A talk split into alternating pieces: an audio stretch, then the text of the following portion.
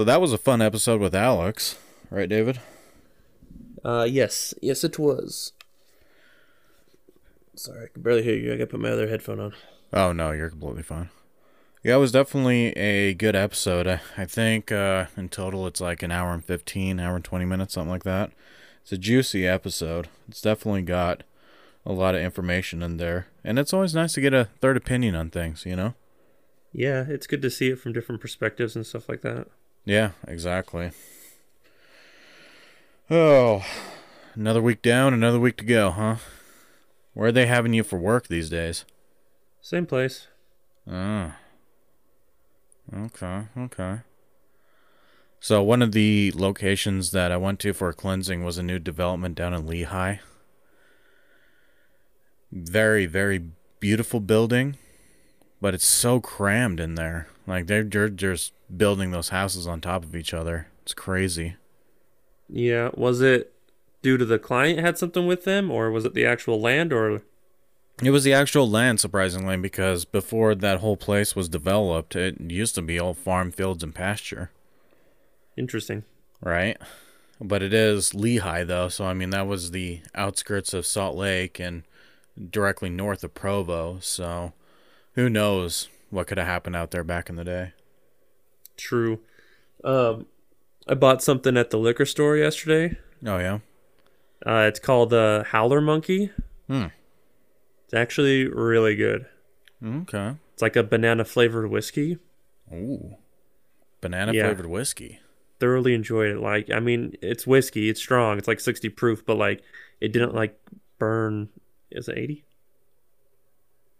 60 or 80 proof. I think 80 mm-hmm. probably. Okay. Um, it didn't like burn going down your throat, which was mm-hmm. nice. And you had mm-hmm. the initial flavor of like banana, but it also didn't leave a bad aftertaste afterwards. Like once once it was done, it was just gone, and it was really nice. Okay, that's not bad at all. I'll have to take a look into that. If you guys still have some, when next time I come over, I'll have to give that a try. We'll There's see. been a, a few of them that were really good, and there's been a couple that's been really bad, particularly that peanut butter one. That yeah, was peanut butter whiskey's interesting. I, you definitely got to mix it, Mhm. but like the Skrewball one, I like. I don't know if you do it straight. It's interesting. We I think Sadie likes it more than Yeah. I do. We need to go back to that restaurant so I can try that beer with the with the peanut butter shot. Right. Yeah, it, it's one of those things that shots is probably the best for it. Then, because whiskey, if whiskey's tough for sipping, like if I was gonna sip, it would have to be Scotch, and then whiskey's more of a, a, a shots thing. But I, I don't know. I, I can mix about anything to make it better. Okay.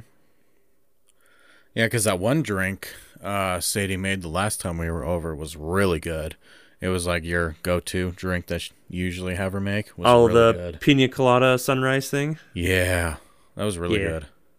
Because I love pina colada anything, Right. but it is So- the best drink. Um, a couple weeks ago, a few weeks ago, I was at my cousin's wedding, and they actually had a wet bar there, and they were doing these uh this one drink. It, it was a tequila shot with some Corona, lime, Tequila, Corona, and lime. grenadine, and that was for the females, and for the males they got beer. And then I think there was something else I can't remember, but they were also pouring shots there as well. That was a that was a fun, very fun wedding to be at. I think Whitney Yeah, got no, that's good. I mean, gosh, it's for the females. I'd still drink that over just regular beer. Yeah, yeah.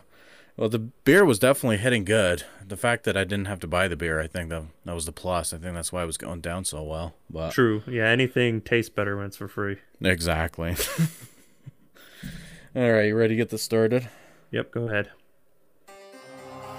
What's lurking in the shadows? Around every corner. Or under. You're bad. This podcast contains material and language that may be disturbing to some listeners. While not explicit, listener discretion is advised. David and Shane discuss their random paranormal adventures and stories. we dive into paranormal cases from the past and the present. We also talk about what got us into the paranormal, the highlights, and the scary moments while on our adventures. This is Shane, and you are listening to Bear River Paranormal Podcast. The views and opinions expressed in this podcast are those of the individual and do not necessarily reflect the views or positions of any entities they represent.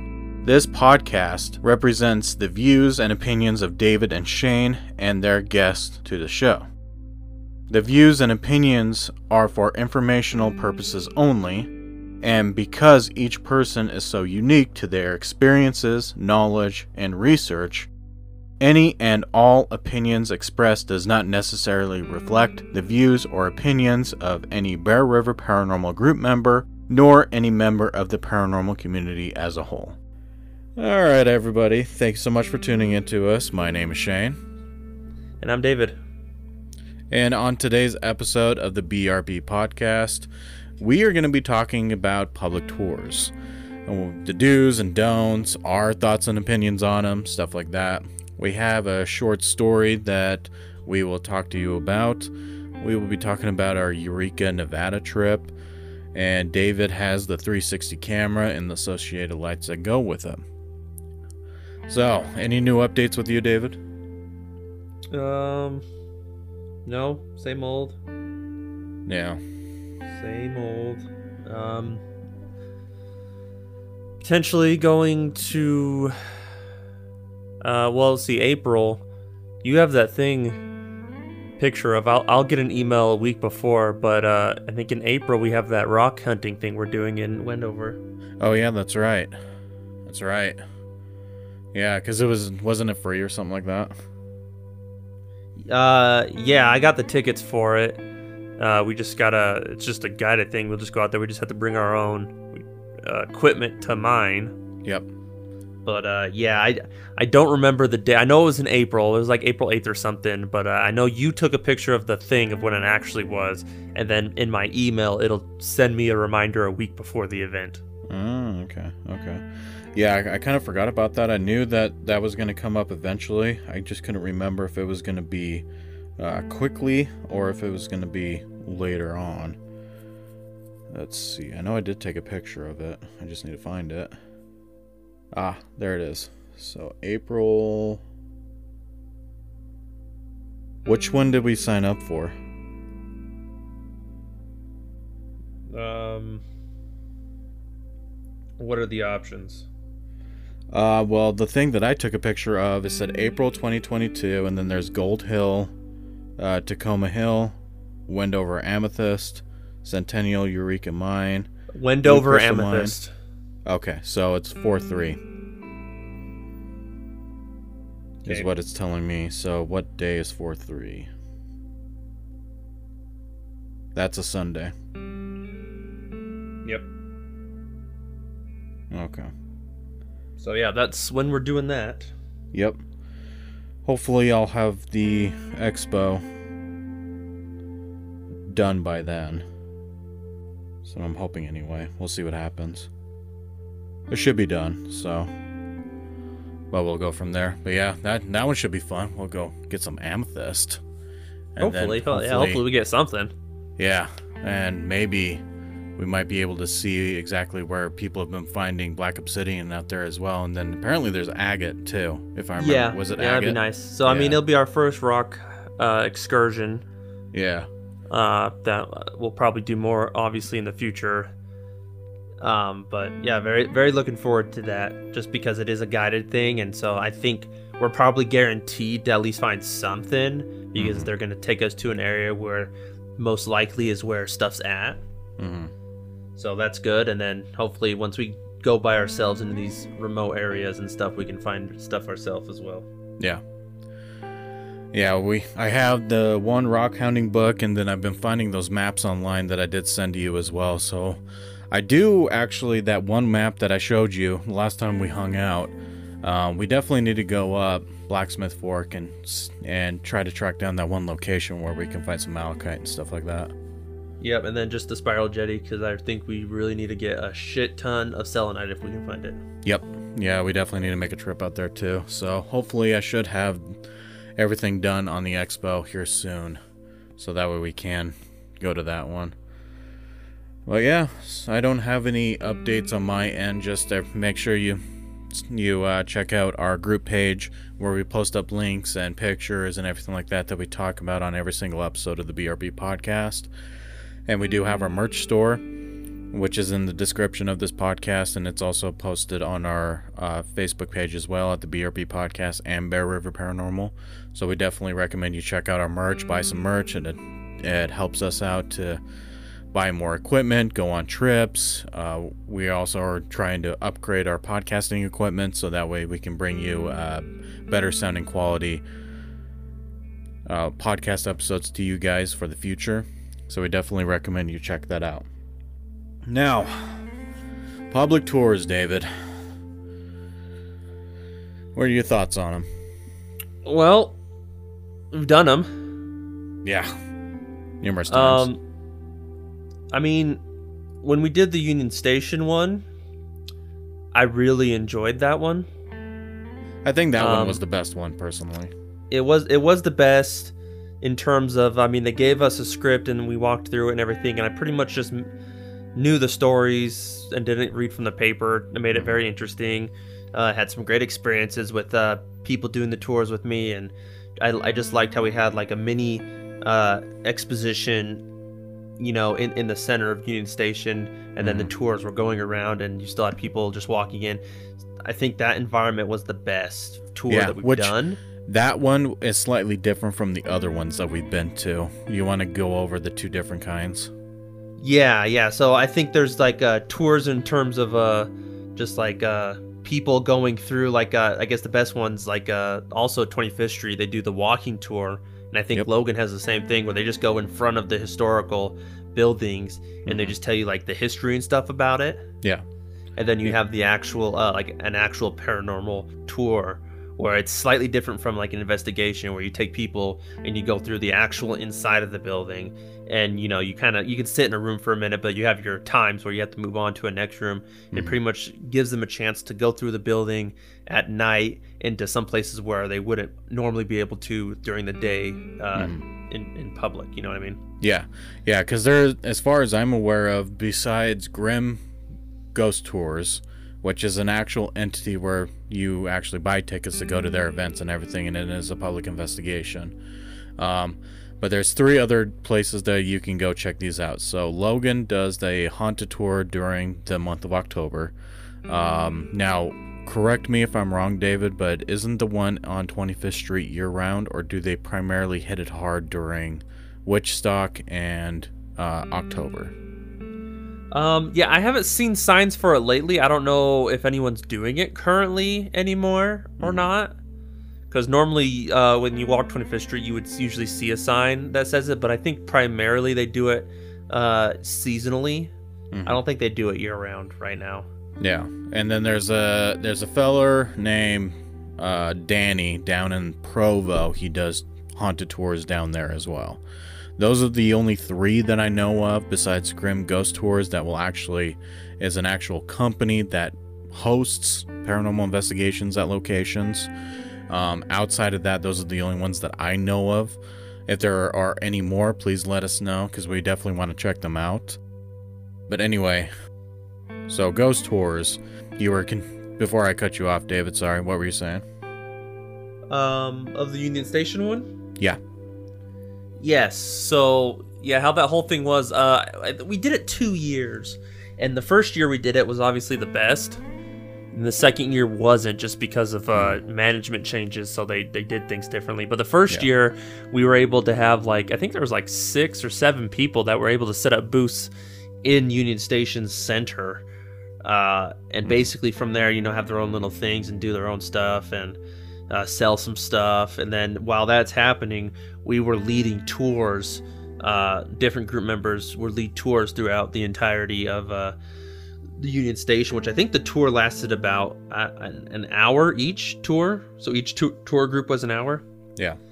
Um, and it was very uh, refreshing and different taking people who virtually know nothing about the paranormal uh, who are very newbies and just thought this would be an interesting experience and to take them through it and to try to like teach them some history and stuff and then just see like how they experience stuff that that was a very interesting thing to do because normally the difference between you know paranormal investigations when people do uh, public investigations versus tours most people know what they're signing up for when they're doing the public investigation so they kind of mm-hmm. already have that but to get people just coming off the street wanting to do the tour that really don't know nothing about the paranormal was very interesting and different mm-hmm.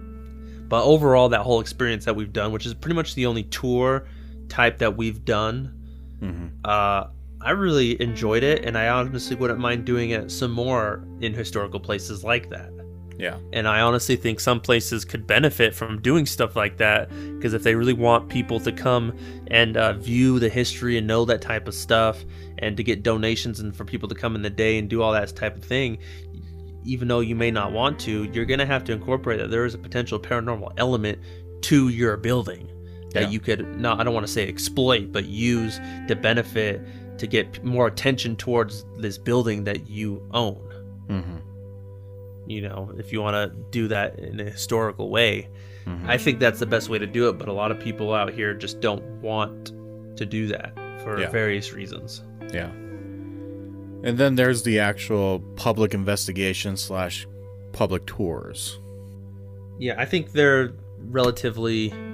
I think they're different. You know, when you got yeah. different groups who are doing public investigations uh, and leading them, because I mean, you're still like touring them, but I, I just think the people who are doing them are more specific because they're obviously following your group. They know when you're doing tours and it's word of mouth uh, hmm. genuinely have experience, and then use equipment. Because I think mostly during tours, uh, there really isn't much of equipment being used. Mm-hmm. It's more feel. And then when you do public investigations, there's more, I think, equipment involved. Whether the team has some for you to use, or they use them themselves, or you bring your own equipment yeah. to the public investigation, is also where that differs. Yeah. Because, I mean, if we take a look outside of Utah, for example, so if you go down to Vegas and you go down to Zach Bagans' uh, Haunted Museum, he, he does uh, tours there. So you purchase a ticket, you tour the, the thing, they'll give you uh, history breakdown and, and description of each room that you go in and everything like that. Then they do the, uh, they do two different, well, before COVID, they were doing two different types of uh, things there outside of the tours. They were doing a like a guided tour paranormal investigation. Then you can opt to actually do a private investigation there as well. So that location can do all three prior to COVID. I don't know if anything's changed since then. I know Tim has mentioned a couple times on his podcast that he actually got to go down there, or was it the Buku boys that did the investigation? I can't remember. I think in the end they, I think they all have done it at this point now. Yeah. So that is an option. Like if you want to go outside of Utah, you can go do that. Uh, in Utah, there's the one name Grim Ghost Tours, and I think there's another one. So remember, I think it was when the first year or the second year we were doing conventions and we ran across that Southern Utah paranormal tour or whatever it's called. Do you remember that? Well, or I haven't heard of them lately, so not sure. I'll have to dig back my memory or see if I found a, a, card or a pamphlet from when we were there, but I'm pretty sure there there was at one point in time another tour co- company out of Price, Utah, that kind of hit more that area, but I can't quite remember. Um, but Grim is an is a known name. They usually go to like Fear Factory, uh, Asylum 49. Uh, they've done events out at uh, Mercur. They've also they're very known for doing their events up in lava, and then there's you know there's a few in between there. Um, now the actual public investigation part of it, depending on the team that you usually go with, they'll either give you a little background, a little history on the location. They'll section you off into teams, and then you rotate every hour. And that one you can bring equipment, or you can use the group's equipment. See if you guys can can catch paranormal activity and stuff like that. Now, us personally, we have not put on a public event investigation or a public tour ourselves. We have in the past assisted with the Logan Haunted Tour years ago. Uh, we have uh, assisted with the Ogden uh, Ogden City Union Station tour uh, for those two years that we had a booth there as well. But we and then we've also helped with public investigations either for convention purposes or for other teams' public events like down at Peteetneet or at Benson Gristmill, stuff like that. Now, me personally, I don't particularly care for public investigations. I've said this numerous times on previous episodes. You know, the for our group, we primarily do residential investigations. Sometimes we do uh, business locations, urban legends, open areas, stuff like that. And with that being said, we don't really want to bring in the public when we do these kind of things because those are small, intimate, you know, client confidentiality, stuff like that. We have floated the idea of doing public tours or public investigations. It just hasn't really necessarily materialized for our group to do that. I mean, we have the knowledge and the know how to do it, but we just haven't. Um, let's see. David, what are your thoughts on public investigations? I mean, it's a great way. I think if we want people to do things in a safe way, it, it we could do it to teach people. I think that could be the best part of doing it, you know, because there is just telling them, but then also applying things practically is the best way for people to understand things rather than just being told how something works. Yeah. So I believe that public investigations are good at uh, teaching people, and uh, obviously for people who want to have uh, just enjoy themselves too is also good. Mm. It just I guess it just depends on the line of whether or not uh, someone is wanting to do it uh, to make money. Mm. Is the difference because I think there's a, a, fine line where you can combine all three. You can teach people how to do things uh, safely in the right way everyone can have fun and you can make money a little bit on the side. I think there's a way to combine that. It's mm-hmm. just, I guess, finding the balance of uh, doing it. Plus, you have to have the time and energy and passion to constantly be putting on uh, public uh, things, mm-hmm. which I'm sure is, you know, that's a lot of effort that I just don't think we have the time to do as of right now. Yeah because uh, there's there's a lot of back end stuff that you need to do. First, you need to find the perfect location, and then you got to figure out what's a good number of individuals can we have in each group before it starts getting too much. Then we got to figure out pricing on that. You know, how much is the venue going to charge? How much overhead are we going to have to charge on top of that? You know, there there's a lot of different variables that go in with that. My biggest thing is I just I don't like the groups that do them all the freaking time. And I've been to some of these public investigations where these groups are very known for doing so. And it's kind of like a free for all, which I don't really like personally. I think a more structured event would be more desirable. So let's back this up a little bit. So, back in the day, before I even started Bear River Paranormal, I was on a different team. This team was trying to do, say, a public event at the Whittier Center back way back in the day. So uh, the way that they kind of had that set up was um, they would do it in shifts. So they they reserved both nights, Friday night and Saturday night, and the cutoff time was two hours. So the first group of people that paid to go there, there was it's a smaller, intimate group it would say for example it'd be six to eight people. And they would have the whole entire building with the few investigator few investigators for two hours. And then once their two hours was up they would leave the location then the next group of people would come in. So we had like three or four groups each night that would come in and do the investigation. Um, i kind of like that idea there's been other groups that will have it structured to the point where they assign you to a group. You stay in one hour, say for example, for like an hour, and um, And depending on the group, they'll either have you write down and document what you experienced, what you felt in that particular area. Then they'll have you do the same thing in the next area and the next area after that. And then at the end of the event, everybody kind of talks about their experiences, what they've written down, and what you, what they documented and everything. Which I also like that route as well. It's more structured. It's more uh, kind of catering towards the public event, but then also, like what David said, it's a safe, safer way to do things. We get you get to show them how to properly investigate, how to document evidence, what their thoughts and feelings were, and they fill out a service report in every service area, which I personally like as well. I just don't like when groups put on a public event, do their five, ten minute speech at the very beginning, and basically say, okay, it's free for all, you guys go have fun, you know, and then everybody's doing their own thing. I don't like that at all. I personally don't like that. I don't like the fact that people can come and leave whenever they so choose to, contaminate evidence, ruining uh, they're ruining other people's night for being rude and loud and stuff like that.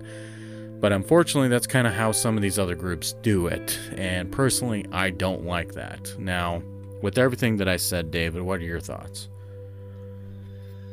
Yeah, I mean, that's everyone does things differently for sure, and some people like structure, some people just don't like to be hindered. So it's depending on on who- you are as a person. But you know, as long as everyone's have, is safe and having fun in the end, I guess it doesn't matter Yeah. to me. But uh, yeah, I mean, I agree with what you're saying. It's a very interesting concept. I know people have dabbled with it before, with keeping uh, journals uh, and not really like telling people what they're experiencing, but writing it down in journals. And then just at the end, going through everyone's journals and realizing people are having the same experiences without like telling them. So they weren't like tricking their mind thinking they're having the same thing Yeah. but they're writing it down so that that, helps further everyone's uh, belief on what they thought was happening so that's by far one of the be- uh, best methods of doing something hmm but uh, i mean yeah I, i'm not for or against it it's just something that's there i mean i could be if we looked more into it and got more involved into it and wanting the passion to do it but as of right now it's just it's just one of the things that it, it, it's, it's out there and it, it is what it is Yeah. And with some of the examples that I gave, David, what were your th- what what's your personal thoughts on should should groups do like a free for all or should it be more structured? Um, me personally, I would have a small combination of both. So have it be a structured format of like someone in charge going from lo- place to place, their their area and whatnot. But then Mhm. once they're in that area, you could have the people do their own thing. You know, I think that's probably the way I've done I've done things the most Yeah. is that way. So I I find it so, and then just be there. And if people have questions or, or anything, you're just there to to help them or to help further, especially if it's a place that we've been to a lot. You know, Yeah. because obviously, if, if I'm gonna lead a group in a place I've never been to, it makes it that much harder. So then I would just be in investigation mode and not even worry about anybody that I'm leading, right? Yeah. So that that could be a problem too with the whole free for all concept. If you have people who are leading, essentially, not know the location itself because you don't know how dangerous it is or whatnot, or areas that could be bad, or Mhm. what steps you'd have to do to protect everybody, type of thing, you know. Yeah. But uh, I mean, I would lean I would lean towards more structured side, but I think there are elements of free for allness that could be incorporated at certain times. Yeah. Now, uh, if I remember correctly, didn't you help guide a tour at Fear Factory as well? How did that one? How was that one structured? Um, it was not Fear Factory. It was Oh, was Asylum 49. Oh, it was Asylum 49, that's right. Yes, and that was like, oh god, what, three years ago now, probably. Yeah, I think so. I have the picture. Um, I don't know if you want the picture, but it was uh in 2009. Yeah, send it over and we can post it up for everybody to see. Okay, uh, but yes, we did do that. Um, they That one originally was the asked one with you, Jen, right? Yes. Yeah. They asked you. Uh, you weren't going to be able to make it, so you just sent me down there instead. Mm-hmm. um, and I helped them set it up. Uh, gave them uh, some ideas essentially, and uh, probably a great way to do it. And I mean, the collaboration was really well. Um, I really like Jen and, and her husband.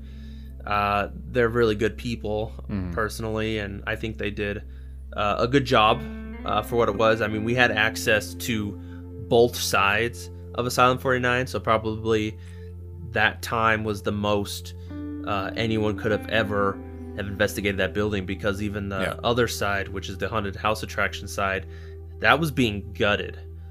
Like they were doing a bunch of remodel work in that area, so it was really open.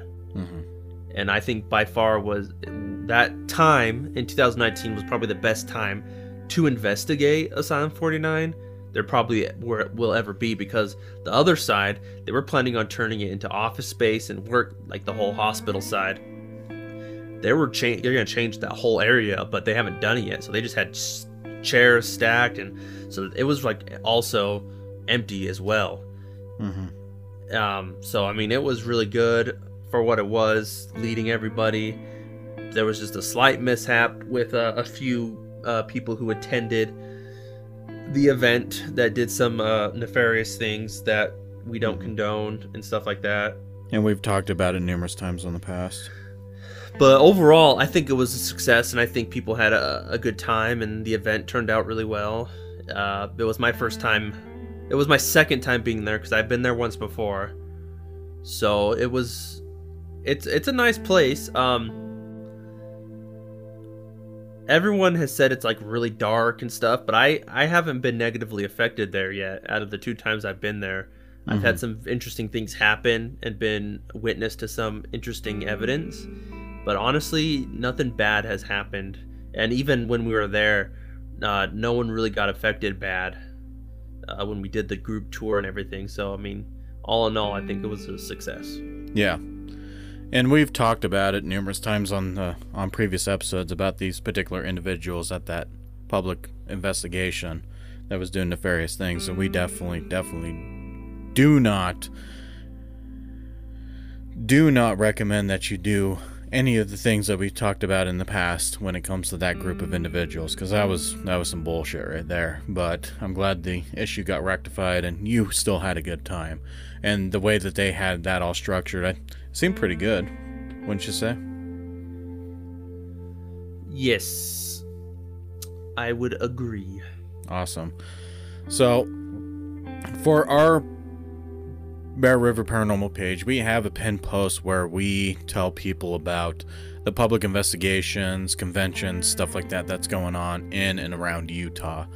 Uh, as it sits right now, it's it's a pretty decent list. There's some options and out there. There's some events going on in March, April, I think May, June, August, September, October, you know, stuff like that. So there's usually a event each month that you could potentially go look at, and we try to put the event link uh, and the description and everything like that on that post. There's been a time or two where they don't make a Facebook event for it. They just have a link for like Eventbrite or PayPal or anything like that, and we'll link those up as well. Uh, but we definitely, if you want to experience what a true investigation is like, we definitely recommend checking out some of those links. Um, there are some teams that put on events constantly, and then there's some teams that rarely put on events. So there's another team here in Cache Valley that only does the Whittier Center during the month of October. Um, and we usually advertise those when that time comes. There's another group down south, in Santaquin area, that they do public tours at like Peteetneet, Camp Floyd, Benson Gristmill, stuff like that. They're more known for doing tours. Uh, they're kind of more of like a free for all type tours as well. So if you want to do that, that's up to you. Then there's Grim Ghost Tours, where those are guided tours as well and there's other teams out there like the um like uh, Advanced Paranormal Services (APS) or WISPs, however you want to call them. Uh, they sometimes do public tours. In fact, the last tour that I went with them uh, was for that farm. I can't remember the name of the farm. It was out there in Sandy. I can't remember the name of it. Wow, but uh, it was a pretty fun uh, pretty fun investigation. That one was kind of a free for all, but it's also a super wide area. So I that one would be kind of hard to do guided tours on, you know, unless you had like a little buggy to drive everybody around on. So that one was kind of a free for all. And then of course there's Vin- there's Grim Ghost tours, there's uh, Paranosis. They sometimes do public events like at the Great Saltair or the Anson Call House or at um oh the place right there in Bountiful, David. Why am I skipping the name? Not Bountiful, but Kay's Cross. It's in Kaysville. Cross. Kay's Cross. Um, he hasn't done that one in a, in a minute. Yeah, but that one's kind of more of like a summertime investigation because it's all outdoors, True. and it get and it, it gets very muddy this time of the year in that area. So look for that one more so during the summertime. Now, your final thoughts on public tours and public investigations? Do you think people should do these, or do you think people should stay away from these? Um, well, I just think it just depends on who, who, who they're doing it with. I mean, everyone's experiences will differ uh, from group to group or place to place or even individuality. So um, I definitely think it's something that we uh, should still we still need in the paranormal community. Um, it just depends on how good the person putting it on is going to do it. But I think if it were to stop altogether, which I don't think will ever happen because the amount of work you'd have to do to stop it altogether is Yeah. impossible. Yeah.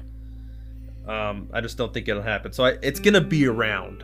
So Yeah. I think instead of trying to do away with it, it'll be trying to perfect it. Yeah. What I would personally recommend is if you wanna if you wanna go on a public tour or a public investigation, do your research. Research the team that's putting it on. If they're a more reputable team that always does public tours, I would see or reach out to some people that have been on these tours before and just kind of get an idea of what to expect. Um, but definitely do your research. Some of these other groups like grim ghost tours i believe they still have a bus that they could potentially transport you but i'm not 100% sure. I do know at one point in time they did have a bus. I can't remember. And if i can remember the one down in price area if i can find that information i'll also post it up on the on the group page as well. But like i said just do your research. Public tours and public investigations aren't meant for everybody. So, like for example, for myself, I personally wouldn't do them if it was given me the option. If we were to put one on, you know, it would be planned month months in advance, and you guys will know about it and everything like that. And we talked about it. I mean, we're we're still kind of on the fence, right, David, about putting one on. Yeah, like like we've said, I think before, we'd be willing to do something if enough of our followers and fans uh, requested of us that we would put something on for them. But uh, if no one's asking for it, we're not necessarily going to be trying to do it. You know? Yeah. Yeah. And I have had a couple people ask if we can do public investigations so that way they can join one, you know, but I I would like to get a collective of like maybe like I would say probably 50 people. If we can get 50 people to request a public investigation, then I would think about putting one on, you know? And then we could probably just pick a good location depending on where everybody's located. You know, I don't want to I don't want to go to a location where it's too far out of everybody's way and then we get there and no one shows up. You know what I mean? So if we can get like 50 people that are very interested and would be willing to go to a public investigation, I'm sure we could put one on one weekend, like do a Friday night and Saturday night type of deal.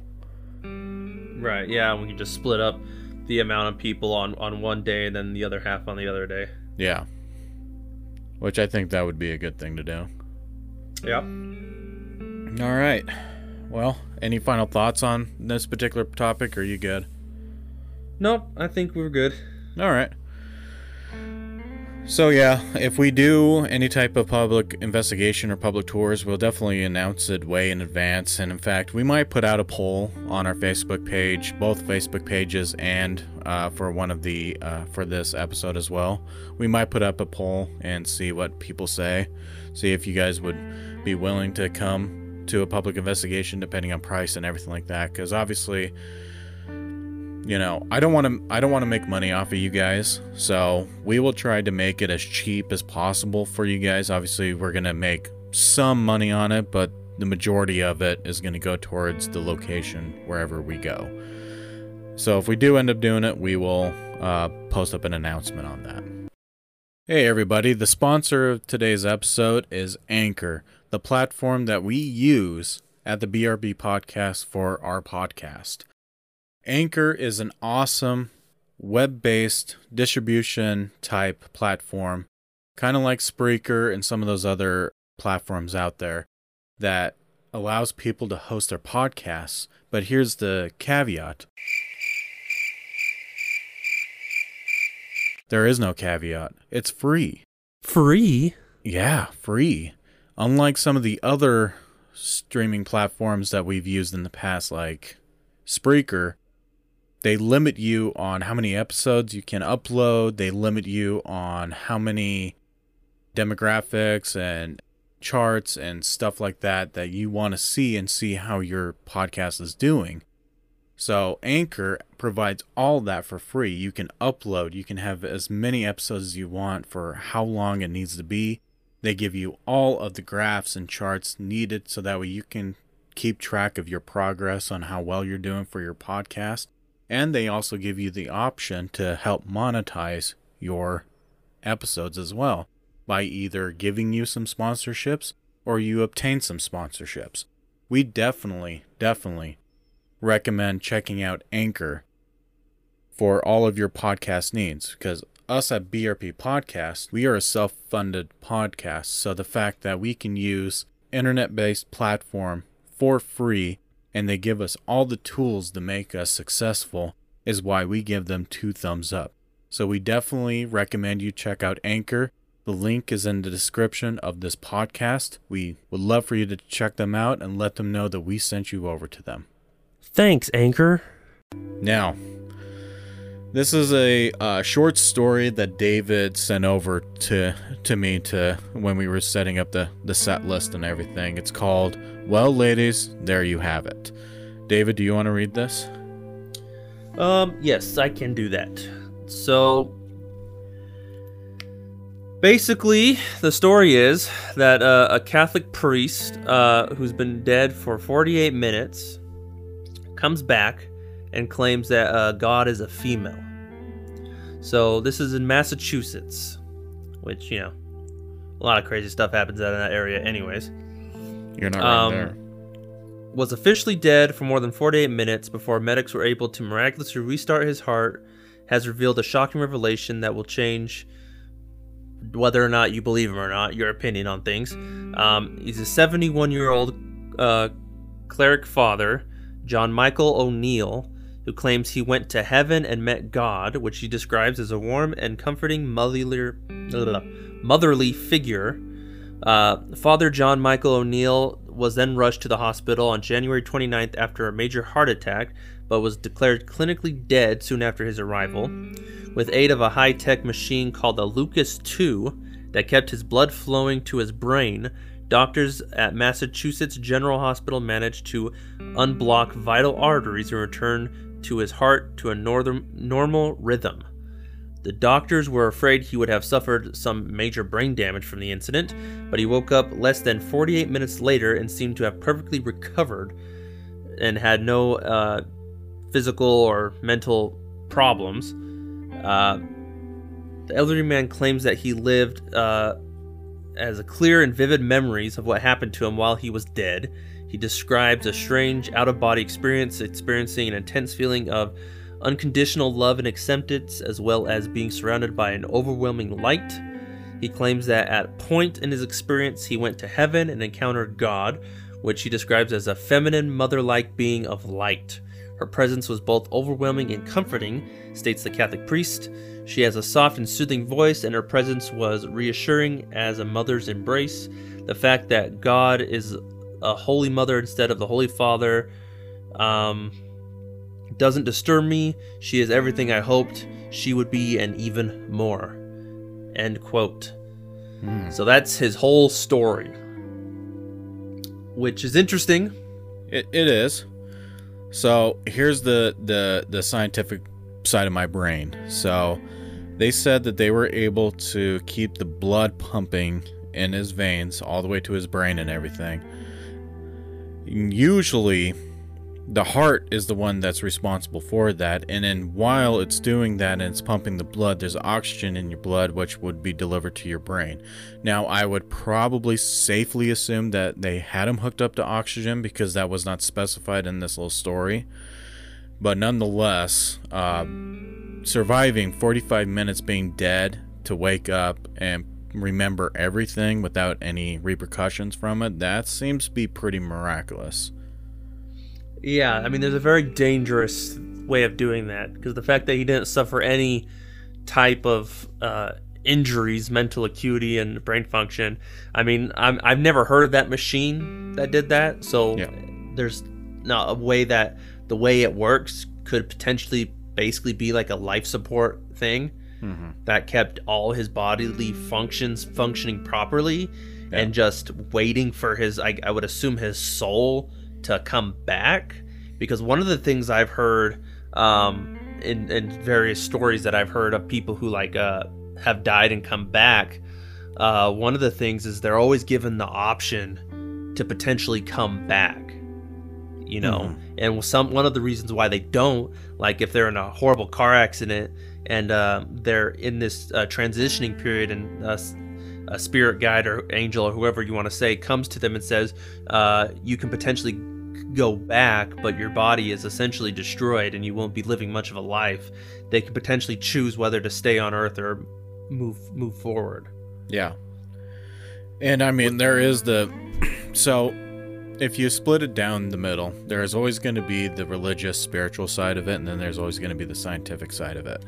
Now, the scientific side of it, once you die, once your blood stops plump pumping, you stop breathing, your brain starts transitioning into dying. And essentially, they've proven that the little ball of light that's at the end of the tunnel, and the, the closer you do, you walk to it, the bigger it gets. They have determined that that is the uh, brain cells and nerve endings dying within your brain, hence why you're seeing that white that white light. That's just the scientific portion of it. But there's been so many stories of people that have died and have been resurrected and came back to life and talked about it. You know, there's an equal there's equal parts to every single story. Now, some people have claimed that God is black. Some people have claimed that God is um uh not Muslim but uh from the Middle East, you know. Um, some people have claimed that God is white, and then, like this guy here, he's saying that God is a female. We never really know exactly who God will be. You know what I mean? There's always going to be these claims of he's this person, he's that person, he's that person, you know. We never truly will know, but I find it so ironic that this is the first time, me personally, hearing that God is a female.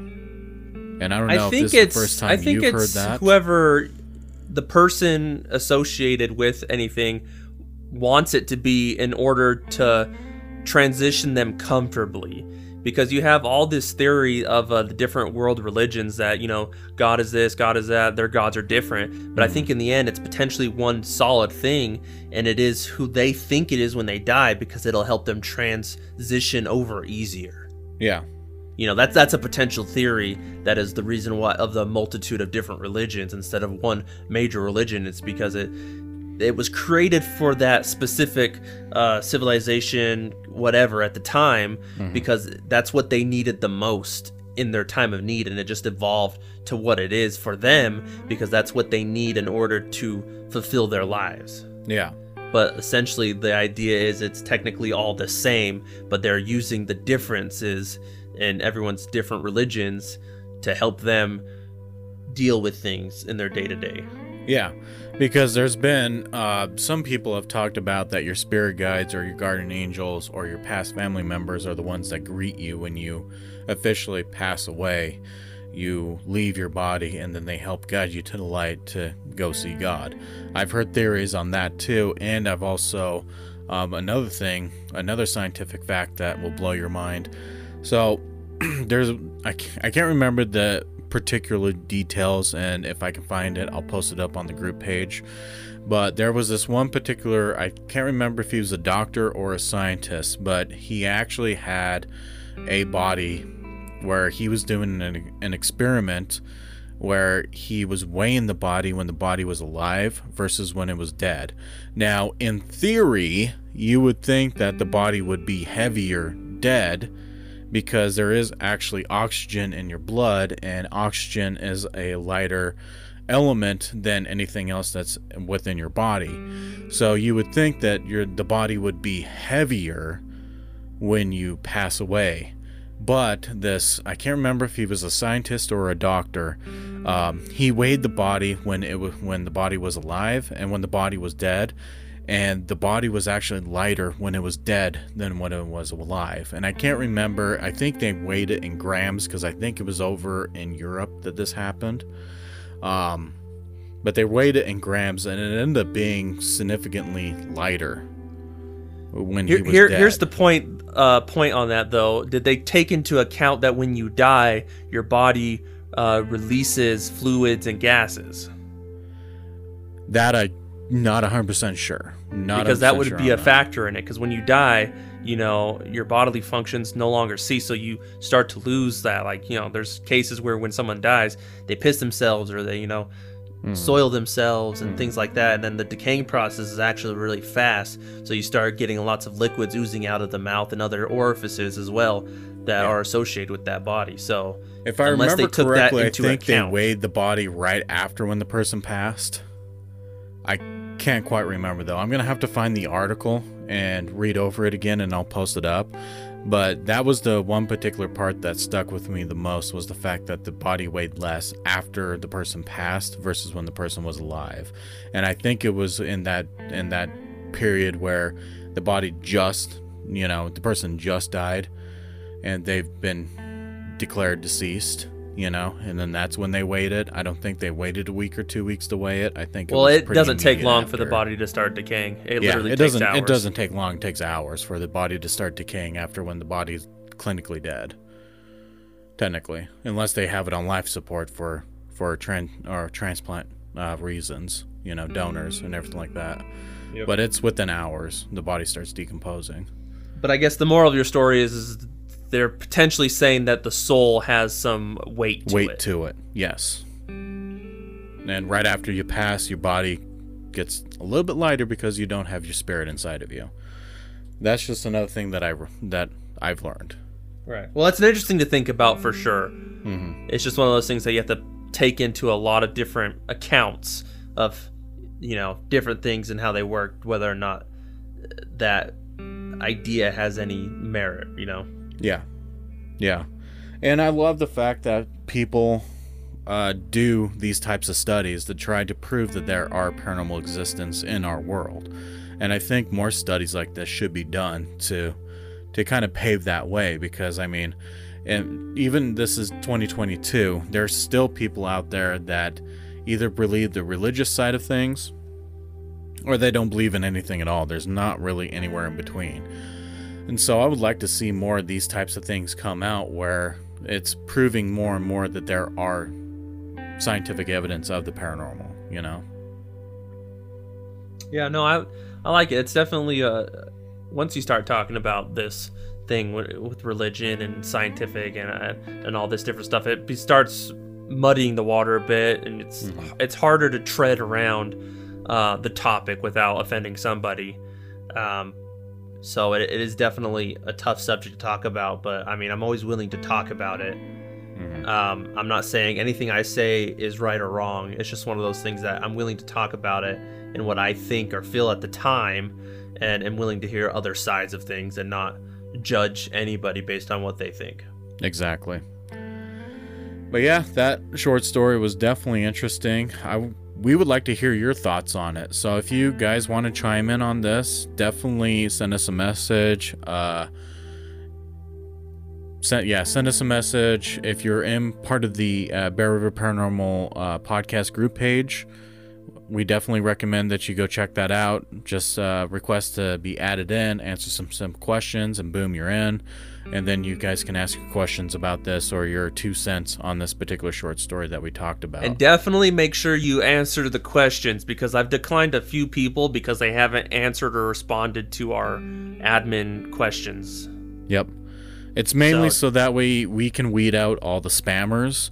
And if you can't take the two minutes to read through the through the rules and answer the questions, it's not worth it for us to add you to the group. So we definitely want you to answer those questions. But any last thoughts on this particular topic, David? Um, no, not really. I mean, I thought it was uh, in the end the the type of story it was. It turned, you know, it, it's a good story Yeah. ending wise. I mean, the guy came back to life. He had a positive experience. Um, just where he thinks, you know, God is a woman. I mean, that's for him to to say. But I, in the end, he felt comfort. So I guess it didn't didn't matter who he was talking to. He felt good. So I mean, it's definitely it was definitely a, a good story. I mean, he definitely wasn't pushing the fact that what he believes now onto other people. That's just what he believes now. Yeah. So I mean, it, overall, I think it's a it's a very uplifting uh, story. Yeah. And to to further your point, you know, the the whole preface of that story was the fact that he felt calm. He was he he liked what he received. He liked the feelings and everything like that and and his experience and everything. And I think at the end of the day that's all that really matters. There's no point of arguing about it on one person's experience because that's what they experience. There's no point of arguing about it. So at the end of the day, I think that's that's really a good a good story and it brings light to a few things. All right, so the Eureka, Nevada trip that both you and I have taken. Now, this was a uh, filming project, filming trip for Paul Welch, and he wanted to do the the Jackson House, and that location was actually pretty cool. We did it, I'd say, what was it? November? I think it was, David. Around there, yeah. Yeah. Uh, the town itself, it's small. It didn't really seem that active, town wise, anyway. I mean, we showed up Friday night, we investigated Saturday night, and we drove home Sunday or Monday. Or did we stay until Monday, David? I can't remember. We Um, I think we left. We left Monday. Cause Yeah. yeah. Well, I I don't remember because I know I probably had to take work off for Monday just to get home. But Yeah, I think it was Monday because we we drove up after work Friday night. We took your truck. I do remember that. We were complaining the whole entire time that it was dark. again, yeah, no, another Nevada trip in the dark. yep. That's our Um, life apparently. And then we got to Eureka. I think it was around 10 or so when we got to Eureka. And then we unpacked the truck. We got settled in and everything. We talked to everybody. Then we ended up just going to bed. And then Saturday, we checked out the town a little bit. Uh, we did eat at a couple places. Um, the cafe was pretty good. I remember that place. I think uh, the Owl Club was really good. the Owl Club was good as well. That was like our first dinner there. Yeah. Um, the location and stuff. So we did a filming project at the Jackson uh, Hotel. Yeah, I think it's called the Jackson House. Yeah, the Jackson House.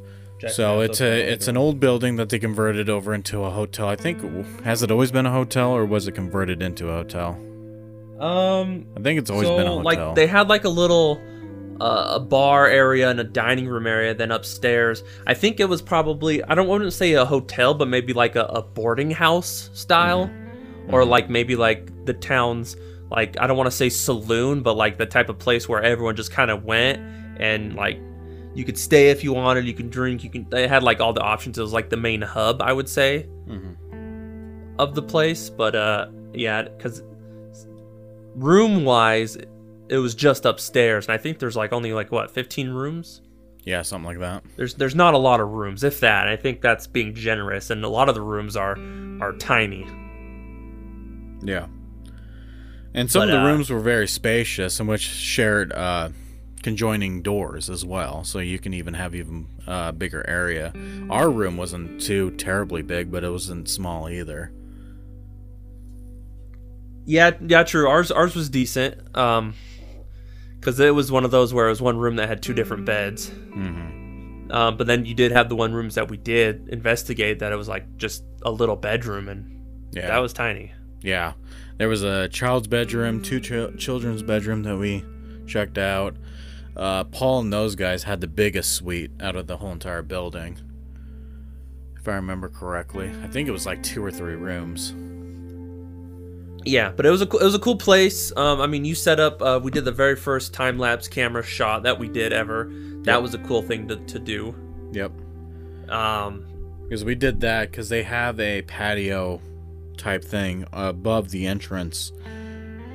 And the only way to access it, there was a a door to go through and everything. You can sit up there and just relax. And I set up the uh, SJ7 Star that has not been modified to our our turntable for time lapses.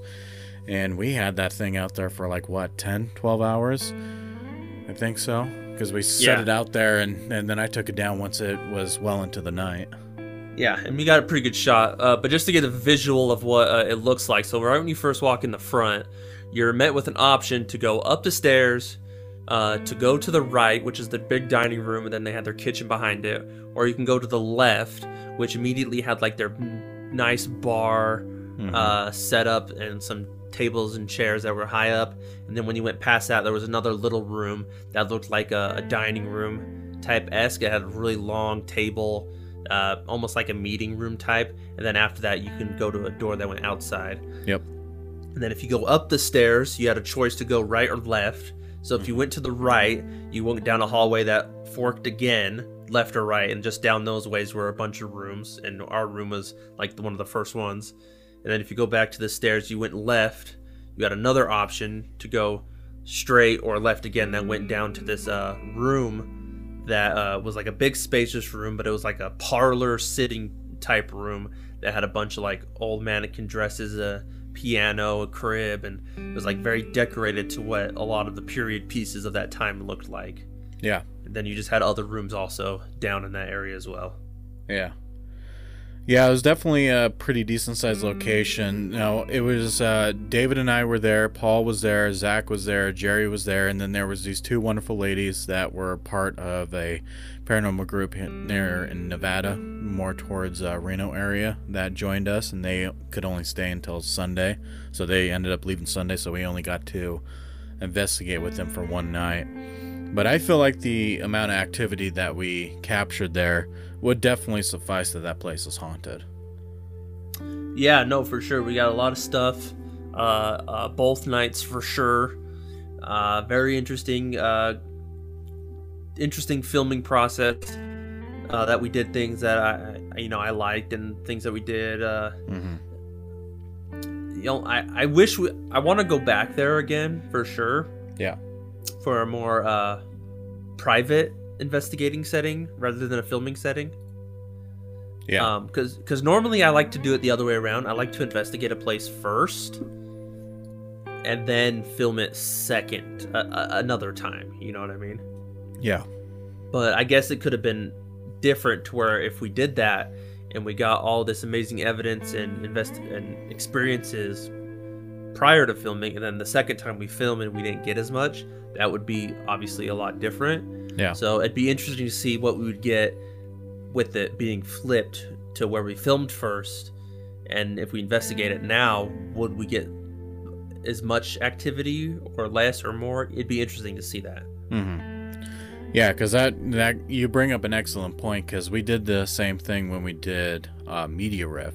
We filmed their first and we investigated their second, and I feel like we got more activity the second time around than we did the first time around. Right. So I definitely would like to take uh, the group out there for sure because it's Mhm. it is an awesome area, place, and It was good food, good times. The weather out there was really nice, and yeah, I, I enjoyed it. I know particularly when we spent the night because I think this is like one of the first times we've ever spent the night at a location before. Yeah. And uh, I mean, me, classic me. I just fucking whatever happened, I slept through it. But you, you had something happen in our bedroom. Yeah, so I was laying there watching my YouTube shows, uh, winding down to fall asleep, and while I was was it while I was no, I was trying to fall asleep. That's what happened. So I was trying to fall asleep. So I, usually for me, it takes me a while to to wind down to fall asleep, and so usually I watch YouTube or whatever, and then I'll lay there and and wait for the time to come for me to fall asleep. Well, I was just right there. So have you ever been at that stage of about ready to fall asleep, you're just right there, and then something happens and it wakes you right up. That's one of those times. Um, a bag of coffee was flown off of the dresser and onto the floor. At the time, I didn't know that's what happened. All I heard was a noise, woke me up, and then it took me forever to go back to get to that point again to fall asleep. That was the only thing that happened, and I didn't didn't know exactly what that was until the next morning when we got up and I saw the bag of coffee on the floor and I was like, huh, that wasn't there last night. Um, I don't remember if anybody else had anything weird happen during our stay there. I don't think the girls said anything, and I don't recall Paul and those guys ever saying anything either. Uh, yeah, I don't think they had much experiences that night, but you definitely did, and me. When I when it's time to bed, I sleep. Yeah. There's Yeah, not much was- that could happen that He was out like get a me light. to, to freak out. The only weird thing that happened that whole entire trip was that lady and her kid staying there. That was the only weird thing. That was weird. So yeah, we we essentially were supposed to have the entire building to ourselves, but there was someone who uh, rented a room there, and like I mean, throughout the whole night, I mean that they didn't leave. They barely left their room, Yep. which was weird. Like even during the daytime, they like were constantly in their room. So I mean, we had to keep that in mind in terms of evidence wise, but really.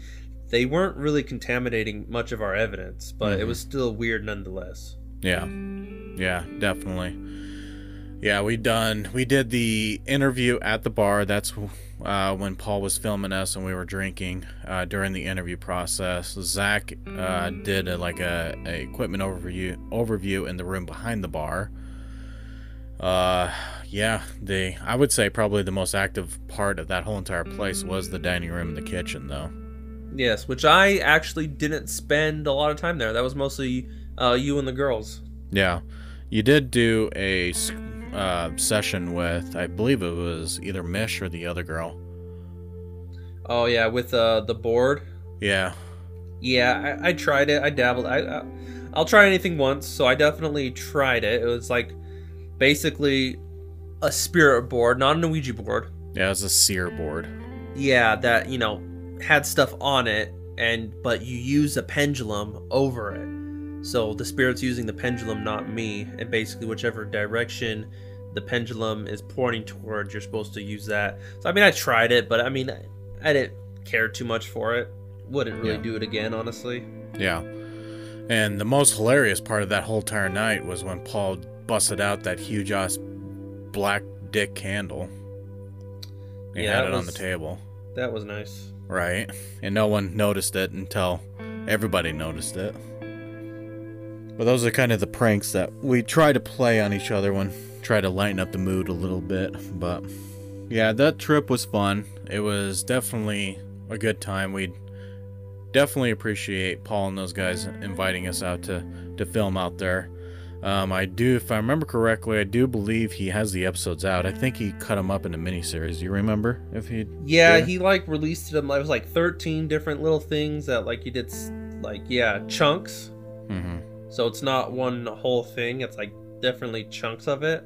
Yeah. But uh, I mean, for what it's worth, I mean, it's it's still nice. Yeah. I liked them. And I will uh, find them and I will post up the links uh, in the uh, group page as well so that way you guys can watch it. But it's definitely worth going out there again. Uh, the one little store, the little uh, cafe there, they were selling some homemade jams and syrups and everything like that. Did you ever end up cracking into your jams? Were they pretty good? Yeah, I think they're long gone. That's for sure. Oh yeah. Yeah, it's definitely worth checking out. And that's one of the things that I like to do. If I go to a small town and I see that they make like products right there on site or whatever, I'll try to buy it. Like there's a there's a place up in Soda Springs that sells, you know, um, like uh, not boysenberry, but the other the other berry that's really hard to find. Huckleberry. There we go. Huckleberry. Huckleberry. Um, they had syrups there and, and uh, salsas and jams and everything like that. So I dabbled in a little bit of that as well. So I like to like to to sample some of the offerings that each town likes to provide. You know, that's made right there on the spot. Oh yeah, But- the homemade stuff's always good for sure. That's Yeah. I think why we like that place the most. But I I do think the food service and quality of the Owl was by far the best. Yeah, But the breakfast of that place was uh of that uh other place. I can't remember the name. yeah, yeah. Um, I really enjoyed that. Yeah, it was a good breakfast, and the and the bar was actually really good. And surprisingly enough, like I I'm a I'm a rich person in a poor person's body, so I like my really expensive liquors. And for some reason here in the state of Utah, no one doesn't know what Disaronno is. And the fact that I could get a Disaronno sour in a small little podunk town in middle of BFE, Nevada, you know, that just kind of blows me away that I can't even go anywhere in Salt Lake City to get a Di sour, but I can go to a small little town of like 2,000 people and get a Di sour, which I thought was a little, little uh, funny, but One of my top drinks for sure. yeah, yeah. Yep, that trip was good. The location was great. The town is wonderful. Um, we definitely recommend you checking it out. It's probably a little bit more active during the summertime than it is during the winter, because that's the time that we went and we felt that practically the place was dead, literally. But Right. it was it was fun though. No, I still liked it. Yeah, and in fact, I prefer it to be there when it's a little less crowded. Honestly. Yeah, yeah, and especially if we can get that whole whole entire place to ourselves again, that'd be worth Yeah, that'd it. be nice. definitely worth it. So, the 360 camera and associated lights that uh, you can get with it, or you can buy from other manufacturers as well. Now, David, what's the specifications on this 360 camera? Yeah, so it's one of those things that I uh, just got uh, on a whim for some reason. Um, I think we've only used it once, and even then, uh, something happened to where we lost the video file for it. Um, I mean, I've tested it tons of times. I really like it. We Yeah. just have never really used it. Yeah. But uh, so it's the 360 Ghost Cam. It's uh, the one off of GhostStop. Uh, I mean, it's, I mean, it is expensive. Uh, It's a $600 camera Yeah. for sure. But uh, I mean, yeah, it does. Uh, it, it's called the 360 Fly, so that's like the company that made it. hmm Uh, I mean, it is a 4K camera um, that is uh, 360 degrees. Uh, they do have like an IR puck light that goes with it that's sold separately, Yep. uh, and a mounting thing and and all this stuff with it. And Uh, didn't but, uh, Rich uh, come out with a 360 light as well? Yes, he did, and I asked him specifically um, the ability for him to make me one because he made it specialty. So he didn't have it like for sale. He just has made one for a 360 camera before, Mhm. and I asked him if he can make one for me, and he did it more specifically uh, inclined for like the horseshoe mount and stuff that I uh, I wanted for Yeah. it. Um, so yeah, he did make me uh, the light. It's like a square light, and it has a big IR light on each side, so you can use it for that. And we've actually used that uh, 360 light uh, for filming before, to where we uh, tilted it sideways, so like a corner is facing the direction of the camera, and essentially the IR lights are bouncing off uh, to the side almost, but like Yeah. like right angles kind of Mhm. and they, and they help bounce off the wall and help uh, light up the area without doing uh, too much uh, bleed of IR. Because once once you hit somebody with an IR directly Yeah. and you point the camera at them, it like whites out their face and there, there's too much IR bleed through. Yeah. So doing it that way was a way to saturate the area with IR without doing too much direct IR on something. Mm-hmm. But uh, that light was really nice, and I, I really love that light for sure. But uh, I mean, the camera itself is really nice. It does have, I think, a microphone built in, and and all that, and the specifications on it. There there there is a lot of uh, specifics on it for sure. Um, it is supported by uh, Android, iOS, uh, Mac, Windows, PC, uh, all, all that stuff for sure. Uh, you you would definitely have to read more of the specifications of what you need it for. Mm-hmm. Um, but yeah, I mean, it's not that long life. I don't think that it uses. I think standby time is up to 14 hours, and then battery life recording time is up to like an hour and a half. So it's definitely Yeah. something that you have to use wisely because it wouldn't last that long. Mm-hmm. But uh, I mean, it, it's yeah, it's a cute little camera. It works. It just we just haven't used it. And the biggest thing, so I like the fact that they came out with an infrared uh, 360 camera because honestly, that that clears up a lot of headache when you're doing um, paranormal investigations and you're and you're going over the evidence and everything. Because that the whole reason why we switched over to GoPro style cameras was because we just got so sick and tired of the point and shoot tunnel vision type cameras like the handy cameras and everything like that we like the fact that it does 100 and se- 160 to 170 degrees of viewing angle so you can literally put it in the corner of a room and you can see from you know the whole 170 degrees of viewing so you can practically see the whole damn room okay what I really love the, about the 360 camera is you can put it in the middle of the room and it will record everything, you know, which is great. But there's some problems with it. Now, when David initially got it, David had a phone that was not supported by the application that came with the device. So David had to upgrade his phone. I think we were able to get it to work on my tablet, I think, or what? No, my tablet didn't, would not work. It worked on my phone. Um, because you had a lower budget Android phone at the time, and I had the uh, had the M9 HTC M9 back in the day when you bought it, and it worked Yeah, fine had- for my I phone, but it did not work for your phone. when I got it. Say what? I think I had an Android phone when I got Yeah, it. Yeah, you had a more budget Android phone when you first got it, and it wouldn't work with the type of phone that you had, but it worked with mine. Um, and then you upgraded yours to Apple, and I don't think have you tried it with your Apple phone yet? Uh, I don't think so. So Because when I know tested when, it, yeah, and last time we used it, I lived at the trailer, yeah, and so it's been at least three years since last time I used it. yeah. And we tested it. I mean, you have to use the app to be able to see the the video files and everything. And if I remember correctly, now you can tell me if I'm wrong, David, but wasn't it supposed to record videos and then send it to the phone, or was there an SD card and built into the camera?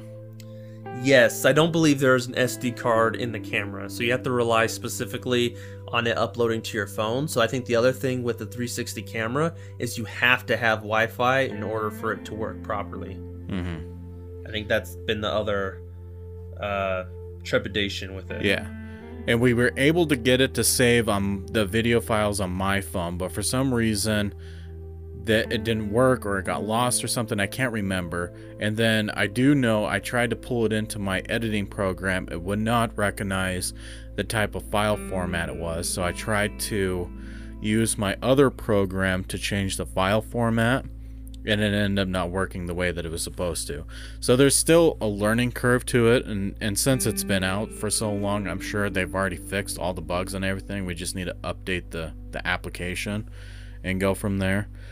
Um, but it's definitely worth trying out again. I definitely want to play with it a little bit more because I really think it would be great. Because I mean, like I was saying, you know, if you that's why we went away with those point and shoot cameras and started going with the GoPro style so that way we can get the whole entire room. And the fact that you can put this thing in the middle of a room and it will record everything, that's a huge plus. We just need to figure out how to get it to work properly and then we would need to set up a dedicated phone for it to save the videos to us so we can upload it to Google Drive and then download it and all that good jazz. So it's definitely not as user friendly as say like just a normal GoPro or any of the other pieces of equipment that we have. But while we were playing with it, it was nice to see that you know, you set it in the middle of the room and you can see everything. So if anything were to happen, it would capture it, you know? Right, and you can actually go on there and change the view. So you can view it in a 360 format, or you Yeah. can change it to where it's a specific zone, and then you can just rotate the camera and see the point of view from each area as you rotate it.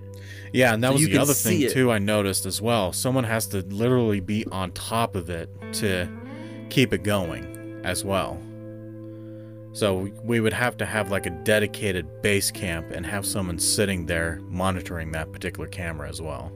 Yeah, because it'd be good because it's just one of those cameras that you can like move through the app. So it, it, it is a nice camera to where you can have it in the room and basically see in the whole room what's going on without physically going into the room. So it is something that could be useful. But like I said, its battery life is only an hour and a half, and that's its maximum. So Yeah. probably And didn't we try- using it? Didn't we try plugging it into a power bank and it didn't work either?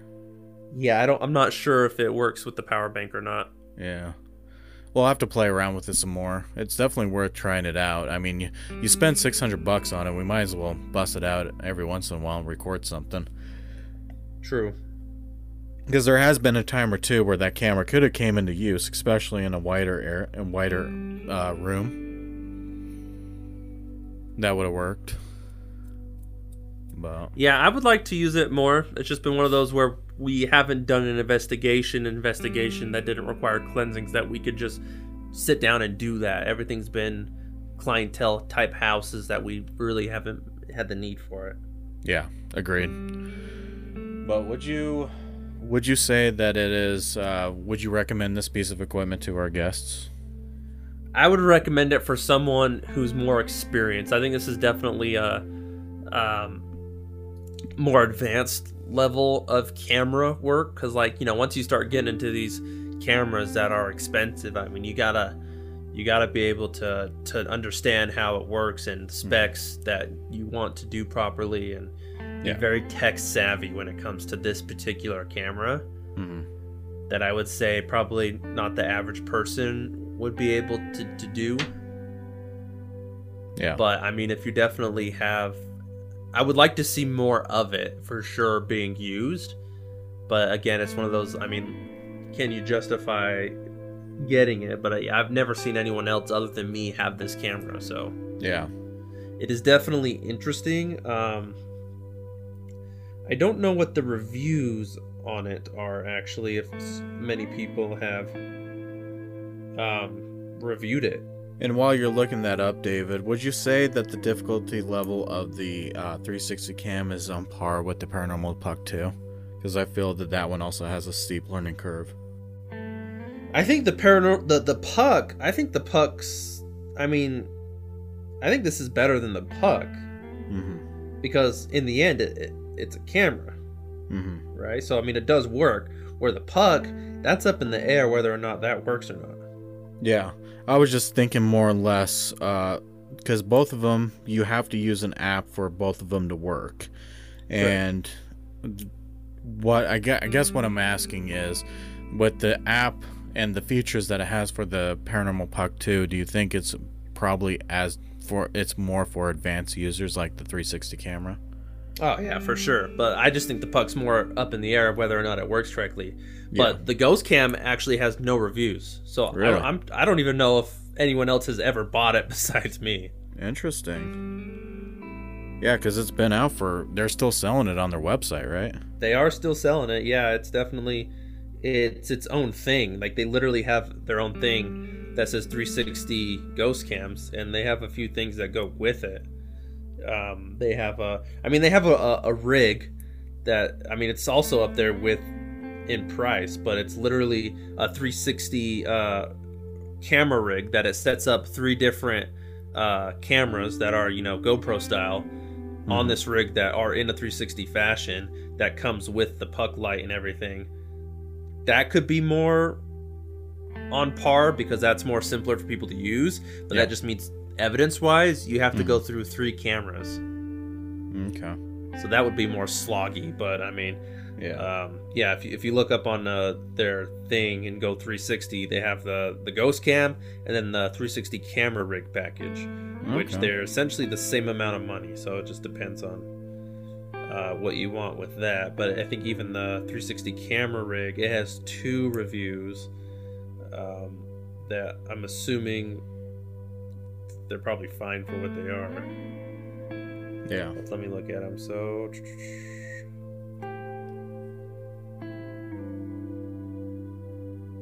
Yeah, I don't know. They said it works, but it makes sense that it works. It's just three cameras, so essentially you just got to go through three times as much of uh, evidence Yeah. for essentially one room or wherever you place it. You know, you're just Yeah. doing three times the work for essentially one area.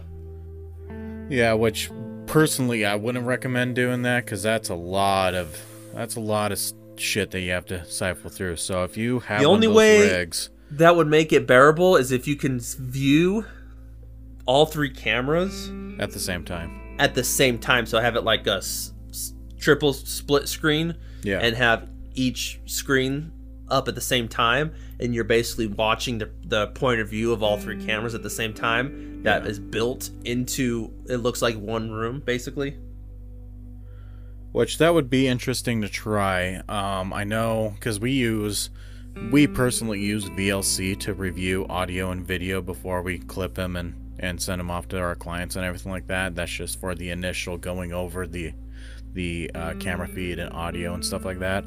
I do know with VLC, anytime you try to open up two different things, it doesn't work unless they've changed some things on it. But last time I tried it, it wouldn't allow me to view more than one screen at a time. So unless they changed it, or unless there's another program out there that will allow you to watch three separate streams at one time, that would be uh, that would be a good thing to have if you're gonna have that setup. But if there's nothing out there program wise that will do that, so if you got three cameras in a 360 for fashion, you recorded for five hours. That's 15 hours you have to go over per, you know, five hour per camera. So you're causing more work than what it's worth. It's just would make it more sense just to put it in the corner and you can see the whole entire room anyway with one camera. yeah exactly so i mean it's a hit or miss thing but Yeah. I think the 360 camera has more of a variety of ways to explore it instead of using a dvr system you're basically using that instead Yeah. So I w- I wouldn't say we can completely approve of this for everybody to check out and everything like that. I think some more testing and more trial and error is going to be needed before we can absolutely recommend it to you guys. It is an expensive piece of equipment, like David said. It's like $600 just for the camera, right? yes So that's not including any of the lights that you're going to need. That's not including any tripods that you're going to need. So, I mean, you're looking at about a $1,000 for this camera with the lights, tripod, whole nine yards. So, if you're if you want to check it out, drop the $1,000 for it. You're more than welcome to do so. You can try out that other rig that David was talking about with the three different GoPro style cameras. Uh, but if there isn't a program out there where you can view three video streams at the exact same time, it's personally wouldn't be worth it either. But we'll definitely retouch on this topic after when we play with it some more. And then we'll give our honest assessment on it and our recommendation on it if there is any. Um, any last words you want to add in, David? Uh nope All right.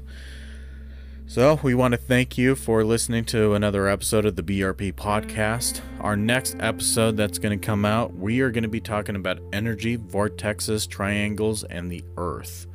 Uh, we will also be talking about another game. It is called Visage. Um, and we will be talking about Benson Gristmill as a whole every trip that we've went out there we're just going to talk about it as a whole and then we may include some audio evidence particularly the last time we were out there at Benson Grist Mill. We may add in a little tidbit of uh, EVP evidence.